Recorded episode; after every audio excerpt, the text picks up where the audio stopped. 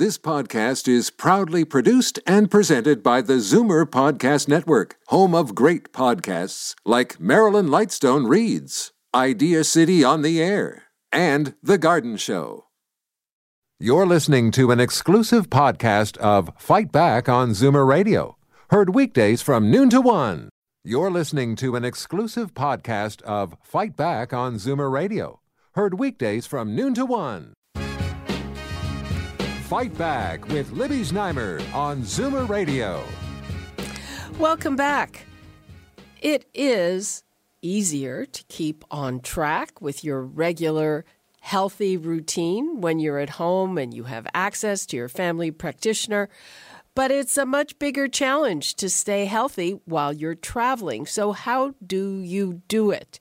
Uh, let's go to Dr. Zachary Levine, our house doctor, and he has some ideas on this. Hi, Zach. How are you? I'm fine. Thanks a lot. Nice to talk to you. You too. It's been a long time. Yeah, it has been a long time. So, what are your recommendations for people? You know, they're taking that trip, but if it's going to throw everything off and they're going to come back, you know, uh, not feeling so well, being tired, gaining weight, all of that. yeah, absolutely. I mean, you know, the first thing is plan ahead. Think think about it beforehand. So that's the first step. So make sure you have medical insurance for when you're away. When you're away, you know, hopefully you won't need it, but if you do, uh, you you will be very very happy that you have it.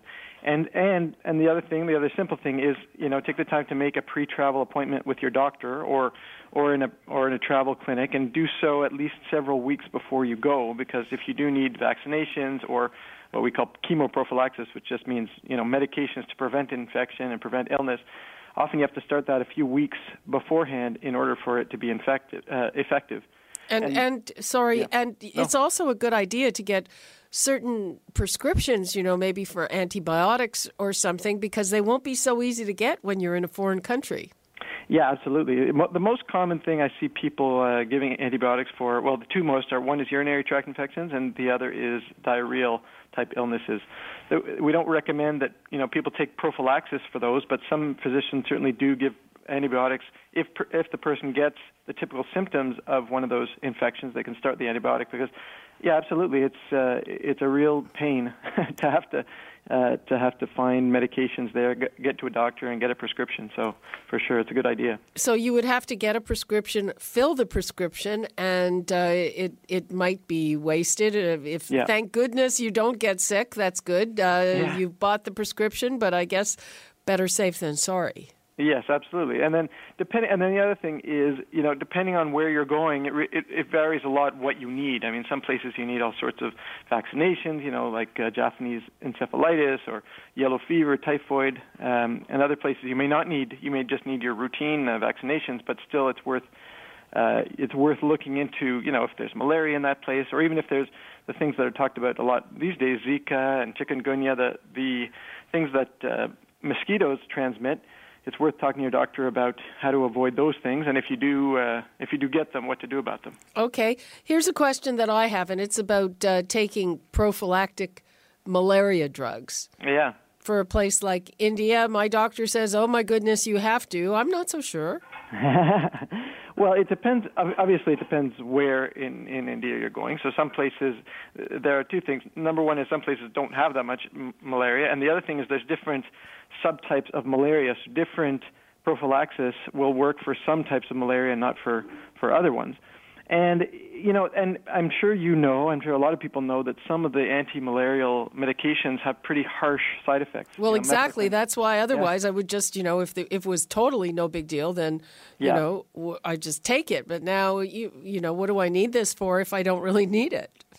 Yeah, no, you're right, and it's uh, if you if you don't if you don't really need it, for sure, it's always the the pro and con. And so if you don't really need it, and you're going to have very severe side effects, then you know I think the con of taking it is is more than the pro. However, if you're in a place that's really rampant and with a type of malaria that's really uh, that, that's very severe and where people get very very sick, then then you should probably take it. And again, but again, you only you'll only know that if you go in and think about it, do your research, and have a discussion with your doctor. Uh, yeah, and uh, I wasn't even aware that there are different types of malaria. Oh yeah, there absolutely are. So I mean, it's it's caused by a, a parasite called Plasmodium, but there are different types and different types that are sensitive to different medications. So depending on where you're going, the recommendation for which medication uh, will differ. And and so that's you know one of the reasons you have to see someone who knows a little bit or at least knows where to look uh, for what to recommend. Government of Canada website is a good place to look. Yes, absolutely. Yeah, the Public Health Agency of Canada, and they have and you can search by destination and and they they will tell you exactly you know where you're going and what you need to be careful of for that place. Okay, let me give the numbers out again. I am on the line with our house doctor, Zachary Levine. We're talking about how to stay healthy when you're traveling. And of course, he's an emergency room doc, so he'll take your questions on other things too, because he, he encounters all kinds of things in his practice and has plenty of advice for us. The numbers to call 416 360 0740, toll free 1 866 740 4740. Now, I, I, think people are generally pretty aware if they have to get vaccines, travel, um, vaccinations.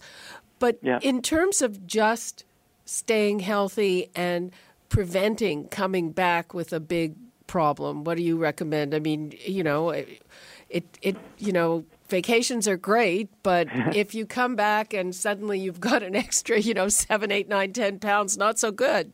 Yeah, well, that's true too. And there's an, so there's a number of things I would say. I, I mean, yes, people, yeah, people are quite aware, and that's good. And you know, the regular things are important. You know, like just the things that we maybe take for granted here, but if you forget them, you'll be unhappy. So you know, sun protection for your eyes and for your skin. Uh, if you're driving, you know, be careful. Get an international license. Uh, hand hygiene. You know, the stuff that's true here is true there as well. You know, washing your hands. Uh, if you're, you know, uh, sexually transmitted infections are a risk if you're going to be sexually active. And the other thing, and then of course water safety. You know, contaminated water is a huge cause. We talked about diarrhea. And the other thing that people may not think about is air travel.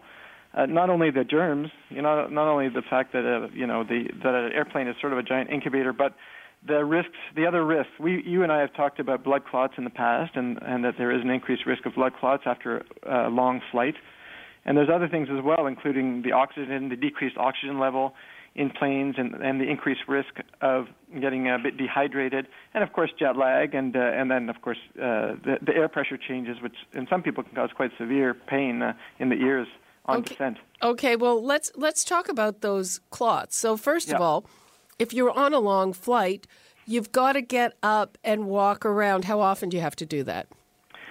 I mean, there's no evidence-based guidelines. There's no question that uh, flight over three or definitely four hours increases your risk, and then every hour after that is more. I would say at least, personally, I would say at least once an hour to get up, and even if you're not getting up to to do those little exercises with your calves uh, to move your legs, and in some in some people, uh, depending on your risk, your doctor may prescribe a blood thinner or or a baby aspirin to protect you, or compression stockings. They're all uh, they're all uh, you know known to decrease the risk somewhat. So depending on you and what you've had and whatnot, uh, it is important. But if if you're using none of those things, then definitely get up as much as you can. And one one way and even with those up, things, I, I want to talk about yeah. uh, compression stockings. I've used yeah. them on long flights, yep. and this is this is a real victory. I forced my husband to wear some.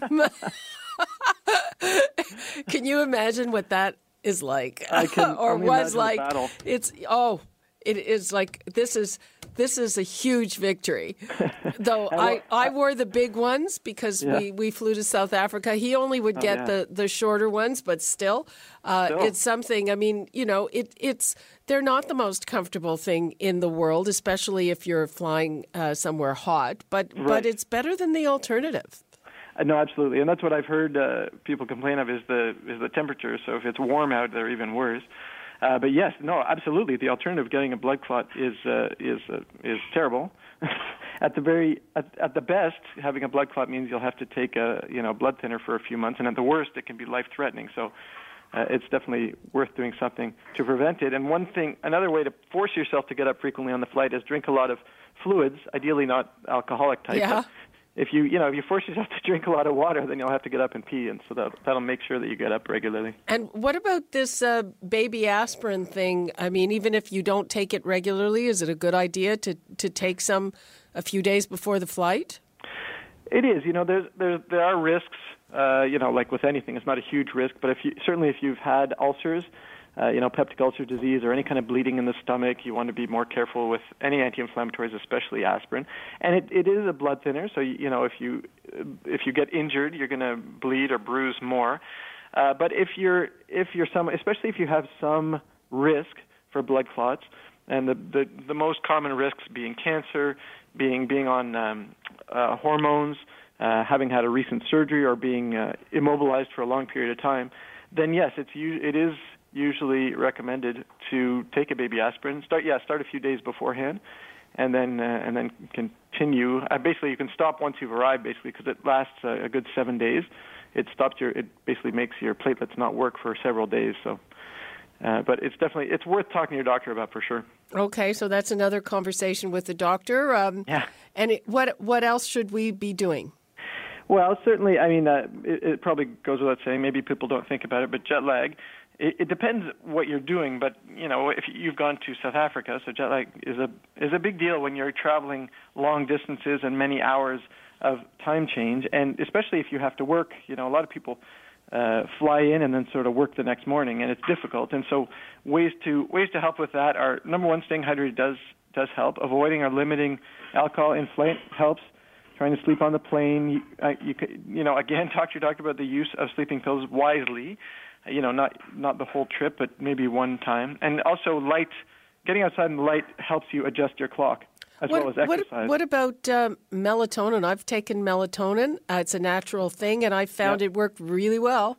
Oh, that's great. No, for exactly, melatonin does work very well for, uh, for some people uh, to help them sleep. And the, you know what people like about it is it's a naturally occurring. You know, we have it in us anyway, and so it just uh, it just adjusts the clock a little bit.